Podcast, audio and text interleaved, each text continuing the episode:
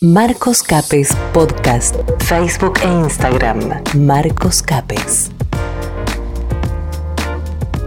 Hola amigos, espero que tengan un excelente momento. En este caso traemos otra de las charlas que hemos desarrollado en Fresh Radio 101.5 desde la localidad de Esperanza con el destacado economista Agustín Echeverne en una charla extensa pero muy interesante en donde te explicamos algunas de las problemáticas actuales de la Argentina y de hecho intentamos encontrar al menos una buena noticia dentro de la materia económica de nuestro país. Te invito a que te quedes a escuchar este podcast. Hasta la próxima.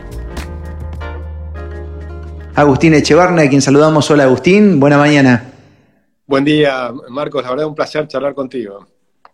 Bueno, me encanta porque a la verdad, eh, ¿sabés qué lo que admiro? Es que como economista, yo que te sigo bastante, ya es como que mm, no sos solamente economista, sino que tenés datos de cuestiones sociales, eh, sanitarias. yo te escucho hablar y decir, ¿dónde guarda tanto dato este tipo? Así que bueno, nada, hoy ya son un poco más que economistas ustedes. Bueno, en realidad eh, nosotros en la Fundación, en Libertad y Progreso, eh, venimos haciendo trabajos de seguridad, de justicia, de salud, de educación, desde hace muchos años, ¿no? Son, son mm. más de una década trabajando en este tema. Y en mm. algunos temas me he dedicado más de un año, por ejemplo, en educación estuve tres años trabajando en ese tema. Después en seguridad estuvimos un año entero discutiendo, debatiendo cuáles son las mejores medidas, y así en un montón de temas. A mí me impresiona muchas veces la improvisación que hay en los gobiernos, ¿no? Que llegan al gobierno y que no, vienen pensando en, estos temas de que van a, gobernar.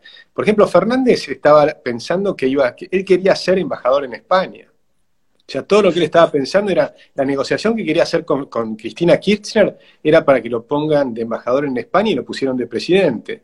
Es decir, ese, es el desastre. Me acuerdo en la, semana esa que, ¿recuerdas que hubieron cinco presidentes?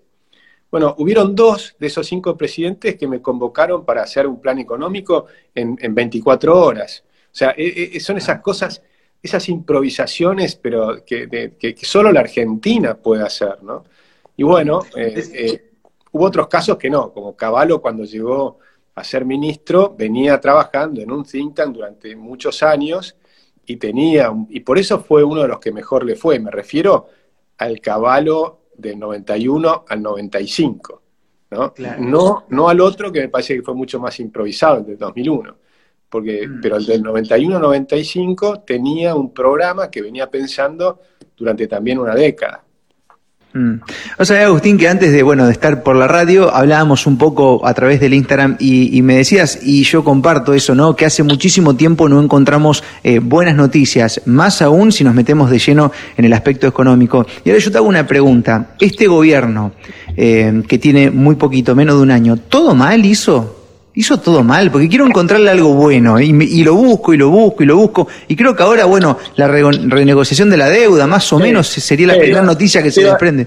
Te iba a decir eso, creo que la verdad es que lo mejor que hizo fue eso, fue la renegociación de la deuda, que también hay que entenderla, tiene sus bemoles, pero, eh, pero significativamente mejor que lo que hizo Néstor Kirchner.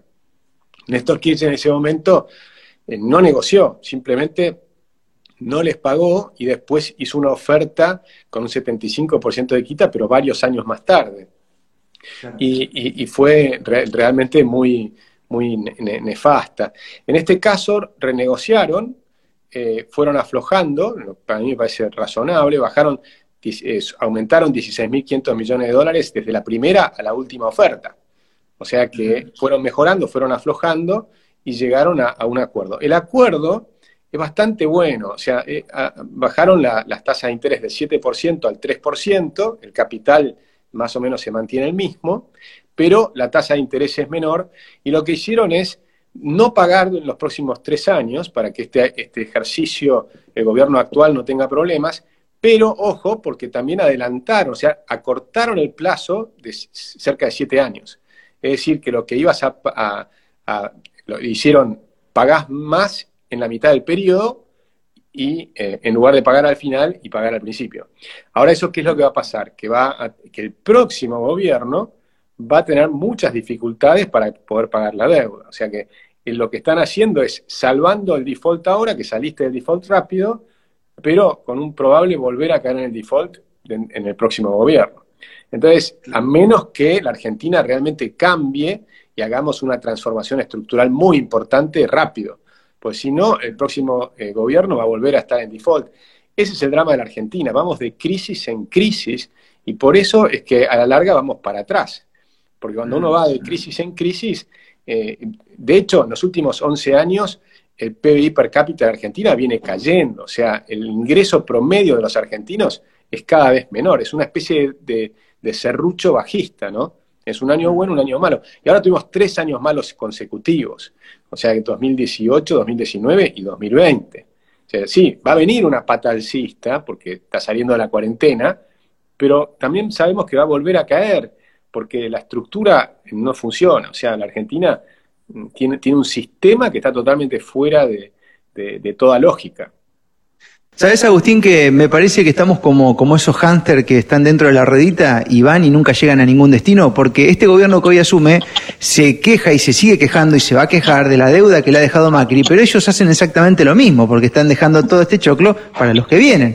Y mi pregunta es, eh, porque eso en algún momento va a haber que pagarlo y esto debería arrancar. Ahora, eh, en cuanto a economía se trata, la verdad es que no veo alguna pista, no sé cómo me podrás ayudar, eh, de, planes este, reales que signifiquen crecimiento. Lo, que, lo único que veo y observo es una obsesión con la desigualdad, entre comillas, te lo digo, económica, y con esto de, de que el presidente, no sé, siente como una ofensa cuando algo está totalmente mucho mejor que lo que él considera el estándar. No sé, lo que pasó recientemente ahora, por ejemplo, con, con esto de que se va a quitar un poco de la coparticipación en la ciudad de Buenos Aires, esto de querer llevar algunos impuestos a las grandes fortunas, o sea, eh, ¿Eso de, reactivación de economía tiene algo o es eh, pura perorata? Cero. No, no. ¿Cero? No, no, es, mucho peor. Eso te va a hacer terminar de hundir la economía. Porque eh, fíjate lo que está pasando. Ahora dicen que va a ser cerca de 45 mil millones, está en los diarios de hoy, lo que le van a sacar por año a la ciudad de Buenos Aires. Por año. Pues no es que le van a sacar por, primera vez. Todos los años, 45 mil millones. Esos 45 mil millones de pesos que le van a sacar, eh, lo que están haciendo es hundiendo a la ciudad de Buenos Aires. Ahora, si hundís a la, ciudad, y además él dijo que la quiere hundir porque la juzga opulenta. Entonces vos fijate la concepción que Lo que él pretende es que la ciudad de Buenos Aires se transforma en Cuba, ¿no? En la ciudad de Cuba que no invierten en Cuba desde hace 60 años y los edificios se caen a pedazos. O sea que si nosotros tenemos 50 años de este tipo de gobiernos, eh, Buenos Aires va a ser como la Cuba actual. Nunca más invirtió, nunca más se hace nada porque los impuestos van a subir para compensar esas cifras. Ya son altísimos los impuestos, el presupuesto de la Ciudad de Buenos Aires es muy alto. Yo no defiendo la gestión del PRO porque me parece que fue muy gastadora, muy derrochadora, pero eso es una cosa muy distinta a, que, eh, a sacarle la plata. Pero además, se la saca manu militari, o sea, por un decreto, cuando la Constitución es muy clara, que dice que no se puede hacer por decreto unilateral del Poder Ejecutivo. O sea, lo dice clarísimo, es el artículo 75 de la Constitución. O sea que el tipo pasa por arriba de la Constitución sin ningún problema. Eso es una inseguridad jurídica. ¿Qué va a pasar con los bonos de la Ciudad de Buenos Aires? Y vos tenés bonos de la Ciudad de Buenos Aires hoy, bueno, probablemente los quieras vender. O sea, no quiero pensarlo cuando abra el mercado hoy, ¿qué va a pasar con esos bonos? Es decir, eh, cuando tenés un presidente que le puede sacar el financiamiento a la ciudad de Buenos Aires de un día para el otro sin previo aviso. O sea, es, una locura total. El impuesto a los ricos, mismo caso, ¿vos crees que eso va a mejorar la recaudación? De ninguna manera. Lo que va a lograr es que muchos se van a Uruguay, en la calle Pou, además acaba de firmar, bueno, acaban de, terminar de, poner en práctica una ley que va a desgravar por 10 años a los inmigrantes, es decir, a los argentinos que se vayan a Uruguay durante 10 años no van a pagar impuestos por toda su producción internacional, es decir, por todo lo que haga en Argentina y demás. Es decir, que un montón de personas ya se fueron, hay una cantidad de familias ricas que se han ido de la Argentina porque ya estaban previendo esto. Vos mirás, las grandes familias eh, más ricas de la Argentina se están yendo. Se, han ido hace rato, se vienen yendo, pero ahora eh, se están yendo más rápido. Y, eso lo que haces es achicar la torta. Entonces le sacás cada vez más a cada vez menos personas. Entonces, eh, de esa manera lo que haces es empobrecer al país. Se va el capital, pero también se va el talento. Y se están yendo un montón de jóvenes que no encuentran en Argentina en ningún futuro. Y se van ingenieros, bioquímicos, médicos. Es decir, que eh, la Argentina se está empobreciendo en capital e intelectualmente, lo cual es gravísimo para el largo plazo, ¿no? O sea que vamos a tener una crisis muy, muy profunda, que el punto es lograr transformar esa crisis en una oportunidad de cambio muy grande, si no, sería terrorífico. Vos sabés que a veces me pongo a pensar mucho si esto es eh, por incompetencia, las medidas que se toman o cómo se plantea todo, o si es parte de un plan de gobiernos este, socialistas con tendencia comunista, ¿no? Que lo que hacen es lo que está pasando acá, digamos. Este, a veces me pongo a pensar, es porque en, realidad el, trato que se ha hecho, incluso mezclando un poquito los temas acá, la cuestión sanitaria y la económica, eh, todo lo que se podía hacer, digamos, para empeorar los números se ha hecho, ¿no? Y no puede ser que no pegues una. O es parte del plan. la verdad es que creo que la respuesta está en las memorias de las reuniones que hace el Foro de Sao Paulo. O sea, si vos agarrás las, la memoria de, las 20, de los últimos 20 años y empezás a leer las memorias del Foro de Sao Paulo, encontrás este plan. O sea, muchas de las leyes que están haciendo, las tomas de tierras, una cantidad de cosas que están ocurriendo en Argentina, están pensadas allí. Entonces, yo no creo que sean tan improvisados. Sí, son muy improvisados los personajes. O sea, por ejemplo, ah. Fernández, porque lo pusieron ahí a Fernández pero Fernández eh, no, no pincha ni corta. Acá hay, hay alguien que está, eh, evidentemente, que sí tiene pensadas las cosas más, que es Cristina Kirchner. Que ahí hay una cosa que tiene claro que lo que le interesa es la impunidad, y la impunidad para seguir destruyendo la Argentina. Porque lo que están haciendo es destruyendo la Argentina. O sea, paso a paso, eh, la, destrucción de la moneda, todo, todo lo que se viene haciendo es terrible. Lenin, por ejemplo, decía que una manera de, llegar al comunismo es destruyendo la moneda. Pues si vos destruís la moneda y empezás a imprimir, como están haciendo en este año, que imprimen, imprimen, imprimen, y vas a tener un salto inflacionario el año que viene, bueno, esa impresión de billetes destruye la moneda. Y la destrucción de la moneda destruye la moral de cualquier país. Si vos le destruís la moneda a un país, le destruís su moral, porque destruís los contratos, deteriorás los salarios, empiezan los conflictos, como pasa ahora con los policías o con los médicos o con, los, con las penitenciarías, todos los conflictos que estás generando, porque obviamente estás destruyendo el poder adquisitivo de las personas. Eh, bueno, esto el año que viene se va a acrecentar. La verdad que tenemos una situación muy, muy compleja por delante y que va a requerir que la gente este, actúe, porque nosotros vamos a necesitar, eh, yo creo que va a ser muy difícil eh, las elecciones, vamos a necesitar 100.000 fiscales aguerridos, para defender los votos en las elecciones, porque yo creo que si nos roban las elecciones, ahí estamos fritos. Ahí estamos fritos como, como están fritos los venezolanos. O sea que las elecciones va a ser el momento clave porque hay que defender a rajatablas, yo diría más que 100.000 fiscales que se necesitarían 200.000, porque vas a necesitar dos eh, por mesa para que estén frescos todo el día, ¿no? Y la, la, verdad es que ese va a ser una misión, yo te diría, casi la principal, ¿no? Defender las elecciones Incluso ya eh, han dicho que tal vez se tengan que, suspender. Imagínate, eso sería una locura. Ahí si se suspenden las elecciones se acabó. Se acaba la Argentina, empieza una, no sé, un estallido puede ser muy, muy, muy grave. Así que yo creo que sí, que se vienen épocas muy complicadas. ¿Vos creés que la gente va a tomar las riendas? Yo veo que hay una cuota de esperanza ahí, Agustín, y, esto eh, también un poco eh, gracias al trabajo que viene haciendo gente como vos, ¿no? Que se encargan de difundir las ideas de la libertad, bueno, aquel que abrió el camino en su momento, Javier Milei y, tantos otros, ¿no? Eh, porque también veo eh, al mismo tiempo, y esto para agregar esa cuota de esperanza, ¿no? Muchos jóvenes y muchas generaciones que están entendiendo la economía de una manera a la cual yo nunca he visto. Eh, voy rumbo a los 40 y nunca he escuchado a jóvenes, adolescentes, entender tanto de lo que es un libre comercio, de tener tan en boga las ideas de la libertad. Esto, bueno, es una consecuencia, sin lugar a dudas, del trabajo que vienen haciendo gente como ustedes. Eh, ¿No tenés ahí un poquito de, cuotas de, esperanza en que la gente informada...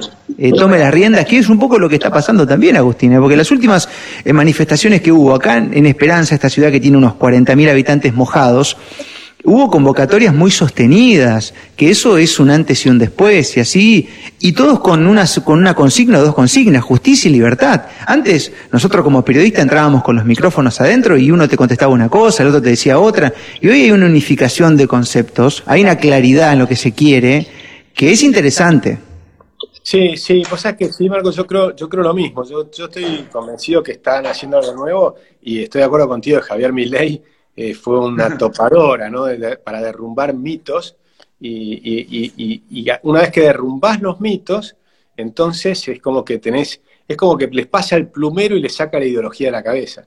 Y cuando sacás la ideología de la cabeza a, una persona joven y empieza a pensar eh, transparentemente, lo que estamos diciendo son todas cosas de sentido común. O sea, que no puedes gastar más de lo que te ingresa, que no, puedes tener, que no puede haber un grupo de gente, millones de personas que vivan del trabajo de otros, que no está bien eso, que una cosa es que te ayuden en un momento difícil, en seis meses que se aumentó muchísimo el desempleo por una crisis o lo que fuere, que eso es lo que está pasando ahora en todo el mundo y lo ves en, los países eh, que, llaman capitalistas, que a mí es una palabra que no me gusta porque es una palabra que, la inventan los marxistas, ¿no? Pero, eh, pero bueno, tenés los países capitalistas también ayudan, por supuesto, en el momento de crisis a la gente, pero durante seis meses, un año pero no podés vivir de planes sociales durante una década, o dos décadas, o tres generaciones, que es lo que está pasando ahora, que los hijos no han visto nunca laburar a sus padres, ¿no? más allá de hacer algunas changas en algunos casos. Entonces, eh, realmente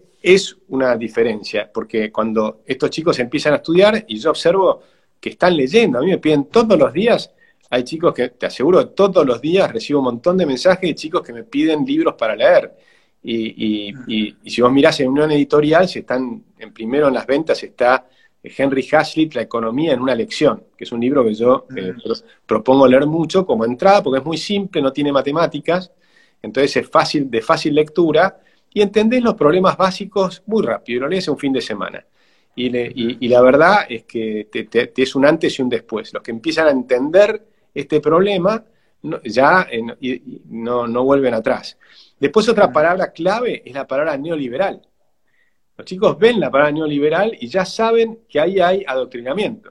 Y entonces empiezan a pensar, a ver esto que me están diciendo. No es que lo leen y lo toman, sino lo leen y lo cuestionan. Y en ese cuestionamiento está todo, porque eso es aprender a pensar. Cuando le decís, ojo, lee lo que te están diciendo, porque lo que te están diciendo es falso.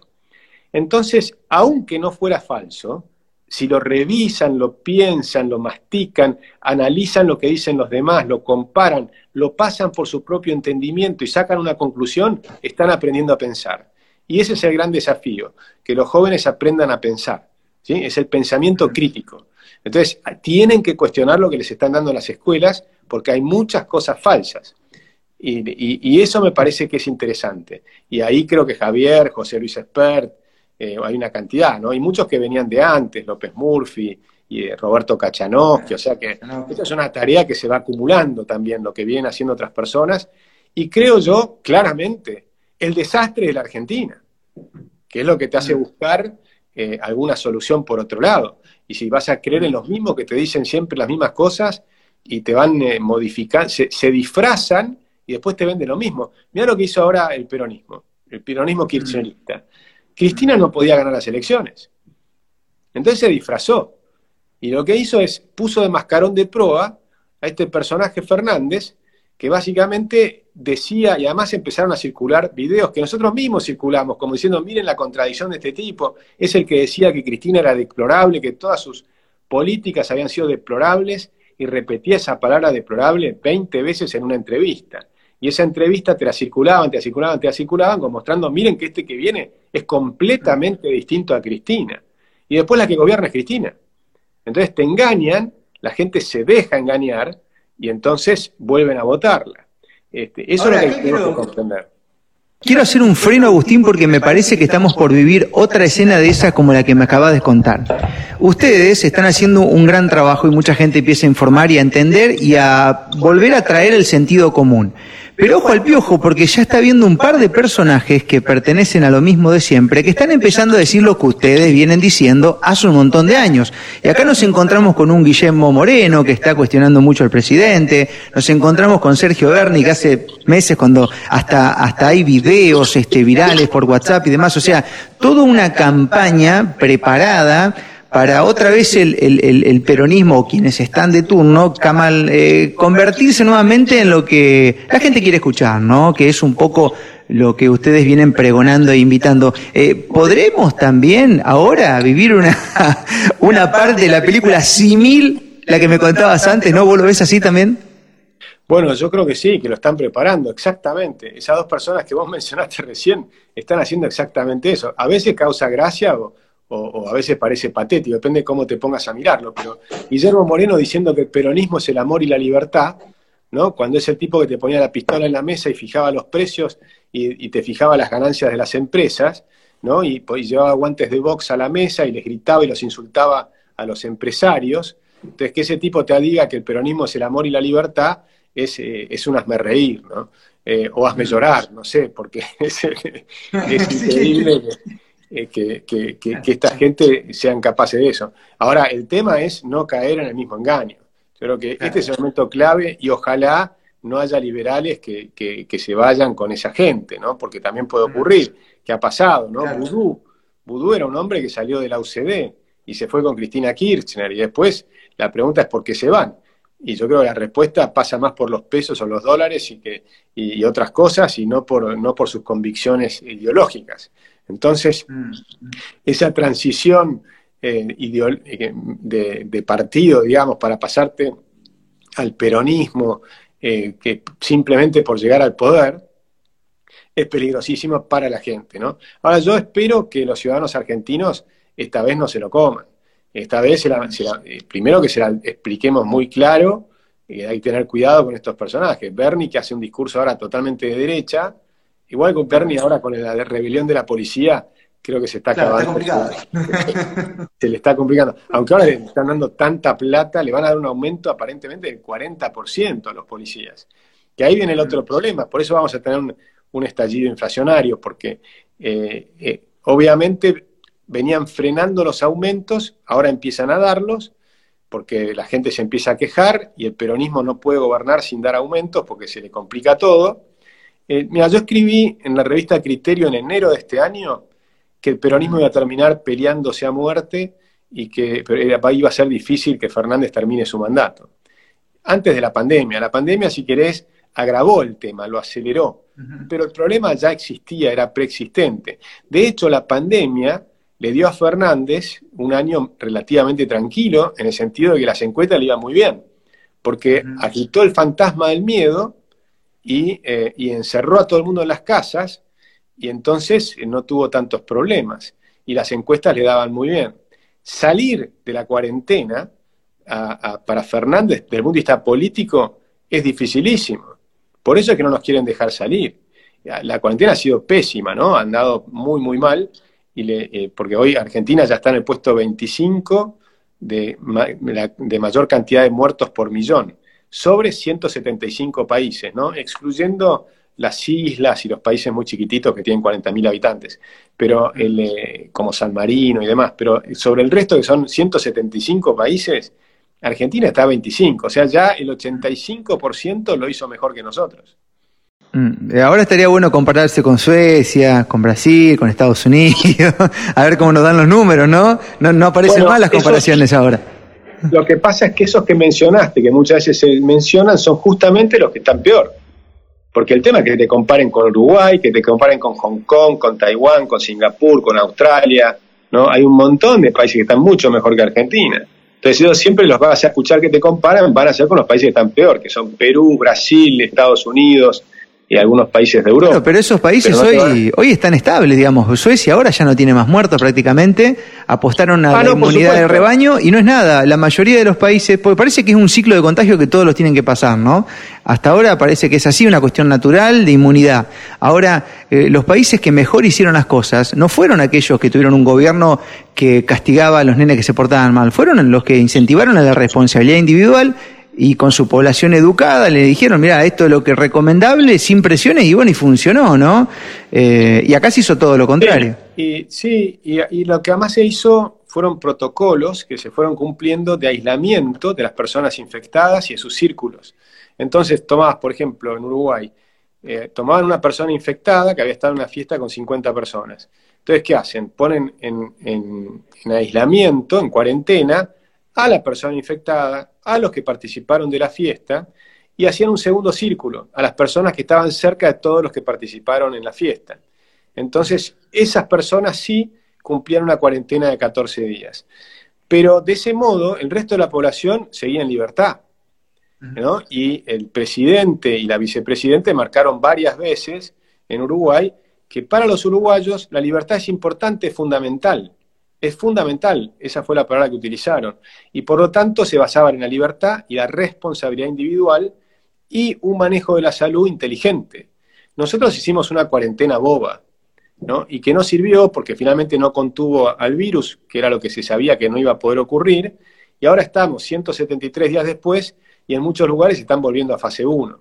Y no solo vuelven a fase 1, claro, la gente ya no se aguanta y entonces este, los comercios dicen, nosotros vamos a abrir de todas maneras.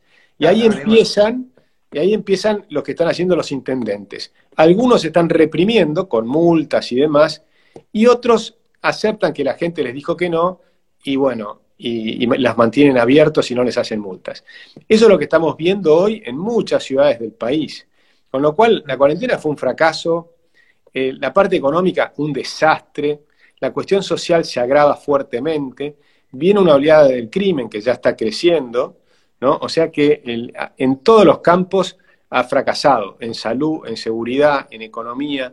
Y nosotros vamos a ver que, esto se va a agravar y la situación política va a ser muy complicada, ¿no? O sea que mm. vienen tiempos muy difíciles, pero coincido contigo, Marcos, que tenemos que concentrarnos en que esto es una oportunidad de cambio.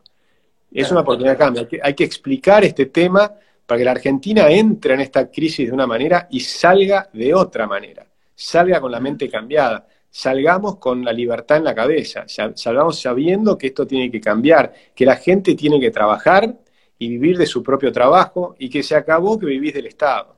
Y la cantidad de ñoquis que tiene el Estado van a tener que reducirse. Van a tener un plazo para cambiar, pero un plazo que no va a ser eterno. Les podemos dar un año. Por ejemplo, ahora hay un montón de tipos en su casa eh, que trabajan para el Estado, porque no todos son iguales en el Estado. Una cosa es el policía, que está en la calle, el enfermero, el médico que está arriesgando su vida con el coronavirus, que hay que aplaudirlos de pie, ¿no? Una cosa es ese, y otro son los burócratas que en realidad lo que hacen, y no porque sean malas personas ¿eh? o buenas personas, sino por la función que cumplen. Si cuando vos te ponen de función, anda a controlar precios, por ahí vos sos un muy buen tipo, pero te pusieron en una función que no sirve, que es, no solo es inútil, sino que tiene productividad negativa para la economía. Es peor para la economía tener un ejército de controladores de precios que no tenerlos. Entonces, si vos tenés un ejército de controladores de precios y decís ahora los precios son libres, por lo tanto dejás de controlarlos y esa gente va a trabajar al sector privado, la economía gana doble o triple. El Estado deja de gastar, se corrige en parte el déficit fiscal. La persona que producía negativamente, porque producía un daño a la economía, ahora produce una cosa positiva. Es todo positivo y empieza a pagar impuestos, porque ahora produce en términos reales, o sea, paga impuestos positivos. Es decir, que todo es un círculo virtuoso. Cuando hacemos este mm. cambio y la gente dice, eh, el, grave error es creer que los que los economistas proponemos es un ajuste y que esa palabra es achicar la economía. Todo lo contrario. Nosotros queremos aumentar la economía, que hacer crecer la economía. Pero la manera de hacer crecer la economía es bajar los impuestos, es desregular y es básicamente aumentar la productividad. Si una persona hace una función improductiva y lo desplazás y empieza a ir a una función productiva, la economía crece. Y si la economía crece, todos podemos pagar menos impuestos y la economía crece más rápido. Y el Estado recauda más, no recauda menos. Cobra menos impuestos y recauda más. Es un círculo virtuoso, positivo. A eso tenemos que ir en Argentina, ¿no? A cambiar la lógica y pasar a agrandar el sector privado. De hecho, yo, e, y esto es algo que nunca lo dije porque lo estoy pensando estos últimos días, habría que hacer un índice mundial. Viste que todo el mundo habla del PBI. ¿no? Es el Producto Bruto Interno, es esa, la producción de todos los bienes y servicios. Pero ahí incluye el gasto público, como si eso fuera positivo. Y ahora yo creo que hay que hacer un índice de cuánto es el PBI privado y medir el PBI privado, porque eso es lo que importa. ¿Cuánto crece el sector privado? No el sector público. El sector público está de más, está demasiado grande, está elefantiásico, con lo cual tiene que reducirse. Tenemos que hacer un índice de cuánto crece el producto privado mm. y medir a los gobiernos en función de cuánto han hecho crecer al producto privado. Esto todavía no lo he hecho, pero voy a pedirle en la, fundación, te lo digo primero a vos y después se van a enterar ellos. Quiero que, me hagan ese trabajo para hacia atrás, ¿no? Y ver qué gobiernos hicieron crecer más el PBI privado y cuáles menos, o cuáles lo contrajeron al PBI privado, porque eso es lo que cuenta el sector privado, las empresas, cuántas empresas, cuántas inversiones, cuánto nuevo trabajo privado hemos creado, ¿no? Y en términos de trabajo privado formal, porque además el informal también tiene baja productividad. Porque una empresa que está en negro no puede tener acceso al capital, no puede tener acceso a ir a Estados Unidos y hacer una ronda de inversores para conseguir capital, porque ¿qué va a mostrar? Un balance trucho. No puede mostrar un balance trucho. Entonces, un balance de una empresa negra no, tiene nada para mostrar. Él eh, puede decir que las ventas son lo que sean, pero si el balance es trucho y si las ventas son en negro, no las tiene registradas. Y además, si vos haces un balance trucho, no le vas a pagar a los que te ponen la, plata, porque vos le vas a pagar según el balance. Así que no tiene acceso al capital. No pueden pedir crédito, porque ¿qué crédito vas a pedir si no pueden mostrar el balance? Entonces, la economía informal eh, obviamente tiene baja productividad, porque tiene no tiene acceso al capital. Si no tenés capital, no tenés productividad. Por lo tanto, todas las políticas que nosotros proponemos es reducir impuestos, desregular, todo esto, flexibilizar las leyes laborales. Todo esto hace que ya no tenga sentido que estés en negro y te convenga estar en blanco. Entonces no es porque sos bueno o malo, sino por los incentivos. Te conviene estar en blanco porque vas a poder mostrar las ganancias de tu empresa, no te van a matar con los impuestos porque tengas ganancias, al contrario, vamos a premiar a los que tienen ganancias y no castigar a los que tienen ganancias, y entonces esa persona va a poder tener un salto en su empresa porque encontró algo que es interesante, algo que puede eh, generar riqueza, pero ahora consigue el acceso al capital para multiplicar. Si tenía un kiosco que funciona bien, que sabe hacerlo funcionar, con más capital puede poner un segundo, un tercero, un cuarto y finalmente te arma Starbucks. ¿Cómo se creó Starbucks? De esa manera. O sea, una persona que tiene un local que lo hizo funcionar bien y después empezó a mostrarle a otros cómo se podía hacer, hizo franquicias. Y esas franquicias ahora tiene 31.500 locales en un montón de países del mundo. Sea, ¿por qué? Porque tuvo acceso al capital. Pudo vender acciones en la bolsa, pudo ir a los bancos, pudo hacer una ronda de inversiones. Ese proceso de multiplicación de la riqueza es el que tengo que lograr poner en Argentina. Quiero hacerte la última observación, eh, Agustín, eh, porque me da la sensación por ahí de que muchos países y hasta el mundo ha hecho esto que vos decís de bajar los impuestos para ayudar. Y acá tenemos un socio comercial que está al ladito, que es Brasil, que más o menos está por la línea de Trump, ¿no? De esto de bajar impuestos. Bueno, de hecho Bolsonaro está aumentando cada vez su imagen más este, positiva. Y digo, ojo que esto no pueda llegar, para ser un poco positivo, ¿no? A tener un coletazo, porque de lo que está haciendo Brasil, hoy tenés al gobernador, creo que es de Misiones, ¿no? Que está más o menos queriendo poner ese tema en el tapete con esto de reducir los impuestos, pero justamente lo hace para poder tener un poco de competencia con el país que está al lado. Digo, ¿no puede traer cola la política monetaria de Brasil hacia la Argentina, ¿no? A, la fuerza, me imagino, ¿no? Porque no creo que sea por, decisión de los gobernantes que hoy tenemos bajar impuestos, sino que lo harían si no les queda otra. Sí, sí, yo creo que, que la influencia de Brasil va a ser positiva si se mantiene en esta línea porque están queriendo ir a comerciar con Europa. Entonces ya se firmó el Tratado de Libre Comercio entre Mercosur y Europa y están haciendo las reformas. Hicieron la reforma laboral, hicieron la reforma previsional, ahora están proponiendo un cambio en la Constitución para bajar el gasto público. O sea, quieren bajar el gasto público para hacer... Están congelando los salarios públicos por tres años, y ahora va a empezar también un plan de privatizaciones que se frenó un poco y ahí hay, viste, siempre hay tironeos políticos, no es que todo un lecho de rosas, ni mucho menos, pero van en esa dirección y lo mismo Paraguay y Uruguay, con lo cual el Mercosur va hacia allá, Ahora falta ratificar el tratado y el problema es que nosotros lo tenemos a Fernández. Y, eso nos va a retrasar, hay que ver qué es lo que hacemos. Pero claramente si Argentina eh, logra tener un gobierno eh, razonable de centro-derecha, eh, ahí va a haber un momento extraordinario para el Mercosur, porque ya Brasil, Uruguay y Paraguay están en esa dirección. Si Argentina se suma hacia esa dirección, el Mercosur cambia. Y América Latina cambia, porque el Mercosur es lo que está arrastrando hacia atrás América Latina, porque la, Alianza del Pacífico ya cambió. La Alianza del Pacífico ya está en conexión con el mundo. México ya tiene el Tratado de Libre Comercio con Estados Unidos y Canadá, nada menos, que son países súper competitivos. Eh, nosotros no podemos competir con México de ninguna manera, en ningún rubro. O sea, son mucho más competitivos.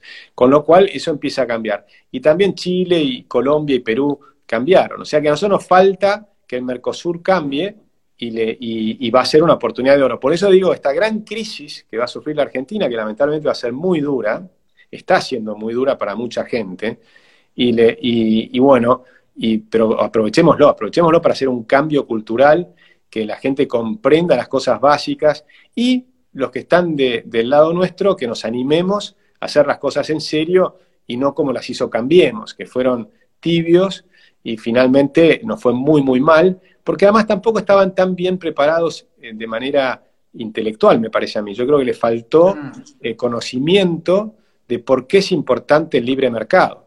Porque de alguna manera, en Cambiemos, continuaron con la idea de que el Estado era el que te iba a salvar, que el Estado con vaca muerta, eligiendo los sectores, las energías renovables, el litio, eh, y se imaginaron que ellos sabían cuál era el camino para sacar a Argentina adelante.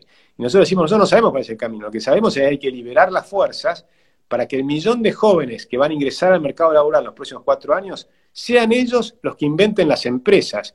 Y no sabemos dónde las van a inventar o qué es lo que van a hacer. Si van a saber con el software, si lo van a hacer con el juego, si van a ser gamers, si van a ser youtubers. Vamos a ver, no tengo ni idea de lo que va a ser, pero lo que tengo clarísimo, cuáles van a ser las nuevas Netflix, porque hoy podemos conocer Netflix. Hace 20 años ningún burócrata se podía imaginar Netflix. ¿sí? Entonces, no sabemos cuál es el Netflix del futuro o el Uber dentro de 20 años. Es imposible que un burócrata lo sepa. No lo puede saber un economista, no lo puede saber, lo van a hacer los jóvenes que están mirando lo que está pasando, que están conociendo, que nacieron con el dedo digital, viste, que tiene un dedo distinto, va mucho más rápido que el nuestro. Entonces, eh, nosotros no podemos estar ahí. Lo que podemos hacer es facilitarles a los jóvenes, sacándoles regulaciones, bajándoles los impuestos, poniendo una moneda sana, ¿no? permitiéndoles que traigan, que vendan al exterior lo que quieran y que cobren no un dólar de 70 y que después tienen que recuperarlo con, pagando el impuesto país 200 dólares y si quieren comprar más tienen que pagar 140. O sea que 70, pero menos la ganancia, terminan recibiendo nada, 40 pesos por cada dólar que venden afuera y después para comprar tienen que pagar 140. O sea, ese, ese robo que le estamos haciendo a los jóvenes que están trabajando, inventando cosas, por ahí que están traduciendo y venden sus traducciones al exterior, lo que sea, Hoy no hay fronteras, hoy con el teléfono puedes ganar plata y vender al exterior. ¿Sí? Entonces hay que, hay que eliminar todas las barreras. La ley de teletrabajo, que absurdo, es hay que derogarla inmediatamente. Hay que hacer, una, de las grandes cosas que hay que hacer es derogar miles y miles de, leyes que tiene Argentina. Argentina tiene 27.000 leyes, muchísimas contradictorias, casi todas armadas por un curro. Hay algún curro atrás. ¿sí? Entonces te obligan a poner el BTV. El BTV es un curro. Entonces son todos curros, pero los ponen con leyes, los ponen con leyes y te obligan y te fuerzan y usan la violencia del Estado para que vos vayas a hacerte el BTV en un lugar que no sirve para nada porque no te arreglan el auto. Después tenés que llevarlo al taller. Y después de que lo llevas al taller tenés que volverlo a llevar al BTV. Es decir, no les importa nada que te hagan perder el tiempo, que te hagan perder plata. Todo eso hay que cambiarlo. Y hay que poner el foco en la gente, en las personas, en facilitar la vida a las personas. Menos impuestos, menos regulaciones, menos violencia estatal sobre las personas. Vos sabés que te iba a hacer una pregunta que le voy a contestar yo, digamos. Te iba a decir, ¿de qué forma podemos cambiar todo esto, Agustín? Y sin lugar a dudas que te escucho y veo que es un poco el compromiso personal que cada uno tiene que tener con la causa. No existe otra manera de cambiar la realidad si no te comprometes. Y, quiero enganchar esto con eh, el proyecto que están llevando adelante ustedes, que es Unidos, y quiero preguntarte cómo viene el partido, si la gente se les está sumando. Veo que están haciendo un gran trabajo en redes sociales con presupuesto cero, y eso me encanta, y veo que generan este debate, contenido. Quiero preguntarte cómo viene eso. Mira, viene bien, pero puede venir mejor. Si, si, si, gracias a esta conversación se empiezan a afiliar más gente eh, también en, en distintos lugares, en cada lugar que lo hacemos, esa es la manera, porque nosotros estamos construyendo un vehículo para que la gente construya un partido nuevo. Es decir, esto no es un partido de vino alguien de arriba con una billetera gigante como Macri y armó un partido. No, nosotros estamos poniendo una carta orgánica que es la constitución. Y la gente es la que está armando el partido. Y por ahora se sumaron 15.000 personas. Es decir, que esto se está mm. armando de abajo hacia arriba. No es un partido de un caudillo, ni de dos, ni de tres, ni de cuatro caudillos, sino que es un vehículo que tenemos que construir entre todos para que, y, la base de la Carta Orgánica es que se va a elegir de abajo hacia arriba las autoridades. Es decir, que no sabemos quiénes van a ser las autoridades.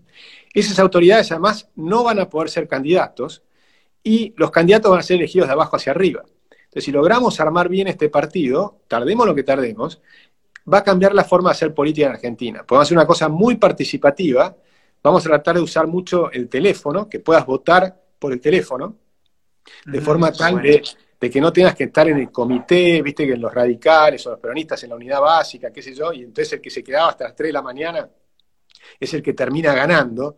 No, acá va a ser todo más transparente, más fácil. No, yo, yo lo conozco, seguro que así. ¿eh? Las asambleas... Se queda hasta las que gana sí, pero es, real. es, real. El que no tiene que trabajar, el que no tiene que levantarse a la mañana temprano para ir a laburar. Entonces, el que, es el que hace eso, y además tiene, la tiene una palabra, es la rosca. El que hace la rosca política. Ese es el que termina dominando y ganando.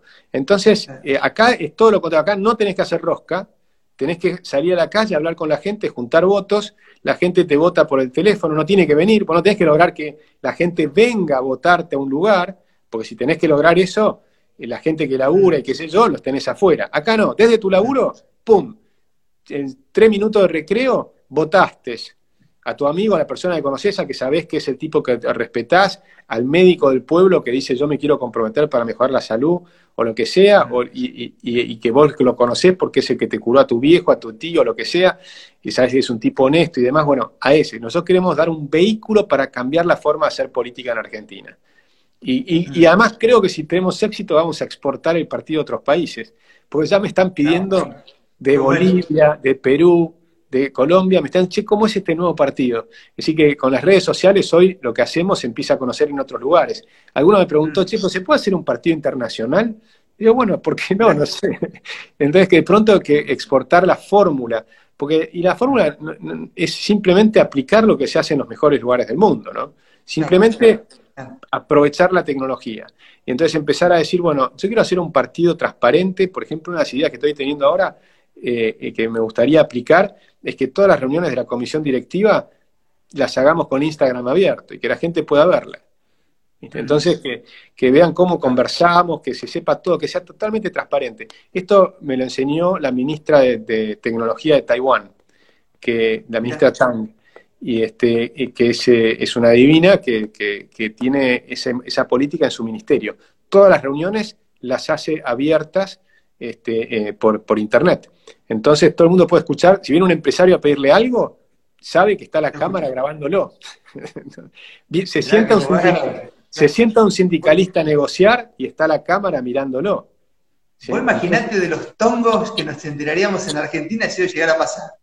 En realidad cambia, cambia lo que te dicen. El que se siente, se sienta y, y, sabe que lo están filmando y que lo están viendo miles de personas y que no sabe quiénes lo están viendo y que además lo están grabando y que puede ser reproducido el pedacito que sea necesario, porque nadie va, a escuchar mm. las 24 horas, pero alguien las va a escuchar, va a levantar el pedacito y lo va a subir a las redes sociales.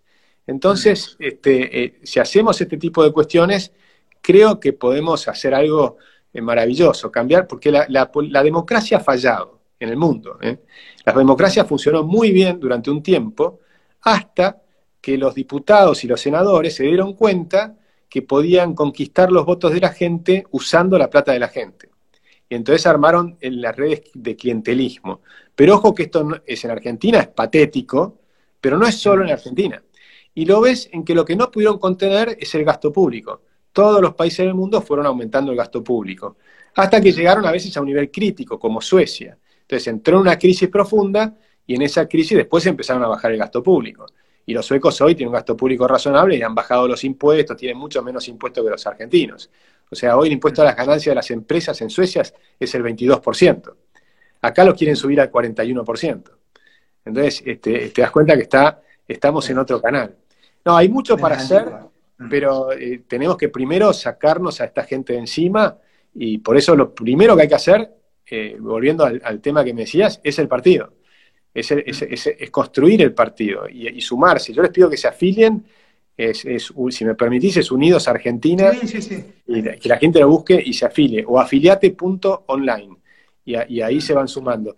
Y, si no quieren afiliarse a, Unidos, que se afilien al Partido Libertario o que se afilien al de Gómez Centurión, al que sea, pero necesitamos que la gente venga a la política, que se suman. Mm. Tenemos que reemplazar a toda la clase política. Y para reemplazar a toda la clase política, necesitamos que toda la juventud se sume a los partidos y los obliguen a ser más democráticos, que los obliguen a ser internas. ¿sí? Esto es muy importante. Vos sabés que mientras te escucho hablar se me vino un fetiche a la mente y dije, qué lindo sería tener en una Cámara de Diputados, senadores, gente como vos, ¿eh? o, a, José Luis Espera, hablando y explicándole, ¿entendés? O sea, cambiando la cabeza dentro de las cámaras, ¿no? Por, por, por, por arrancar desde un protagonismo político en alguna de las cámaras ahí y después viralizándose lo que ustedes dicen. Bueno, sería algo fantástico y como toda revolución siempre de abajo hacia arriba, así que no voy a perder las esperanzas de que, de que esto realmente eh, sea así. ¿no? Yo creo que por ahora mi función es ese armado partidario, porque creo que es muy importante y como te decía, las autoridades partidarias no pueden ser candidatos. Tenemos que servir de vehículo para que nazcan nuevos candidatos. Pero además tenemos candidatos muy buenos tenemos a Javier Milei, hay que decirle a Javier que se presente. Mm. Este, Javier está ahí en la duda, así que yo, lo hablo Se lo preguntamos una vez y dijo que era inminente el compromiso, o sea que en algún momento lo va a asumir. Lo va a asumir, pídanle, pídanle, pídanle, y lo va a asumir. Y después mm. están, hay, muchos, está Antonella Martí, que es buenísima, que ahora está en Washington, pero puede volver para, ser candidata. Este, tenemos, bueno, María Martí, que no son parientes, las dos son buenísimas. Este, eh, después hay una cantidad, Miguel Ángel Bogiano, Manuel Adorni, que está con nosotros también y que, sería un gran candidato, Lacha Lázari, que conoce mucho las pymes, y le, eh, porque él tiene una pyme, o sea, la sufre, y, además tiene, esa, capacidad de mostrártelo con, con datos de la realidad, de lo que le pasó ayer, antes de ayer, que tiene 19 vencimientos impositivos por cada 20 días hábiles, tiene todas esas frases que, que te va mostrando que cómo el Estado te vuelve loco cuando vos sos una pyme. Mm. O sea, tu principal mm. problema es el Estado. Bueno, nosotros lo que queremos hacer es sacarle problemas a la gente, a la gente que produce. Porque al, sacarle problemas a la gente que produce, va a aumentar la riqueza del país, van a contratar más gente, con lo cual va a haber más empleo, y cuando hay más gente pidiendo trabajadores, o sea, tomando de, eh, de empleados, entonces es cuando suben realmente los salarios. Los salarios tienen que subir porque las empresas ganan plata. No tienen que subir reduciendo las ganancias de las empresas. Eso es una estupidez que tiene la Argentina en la cabeza. Nosotros tenemos que lograr que las empresas ganen mucha plata y entonces van a contratar más gente, se van a expandir, van a crecer y entonces van a subir los salarios.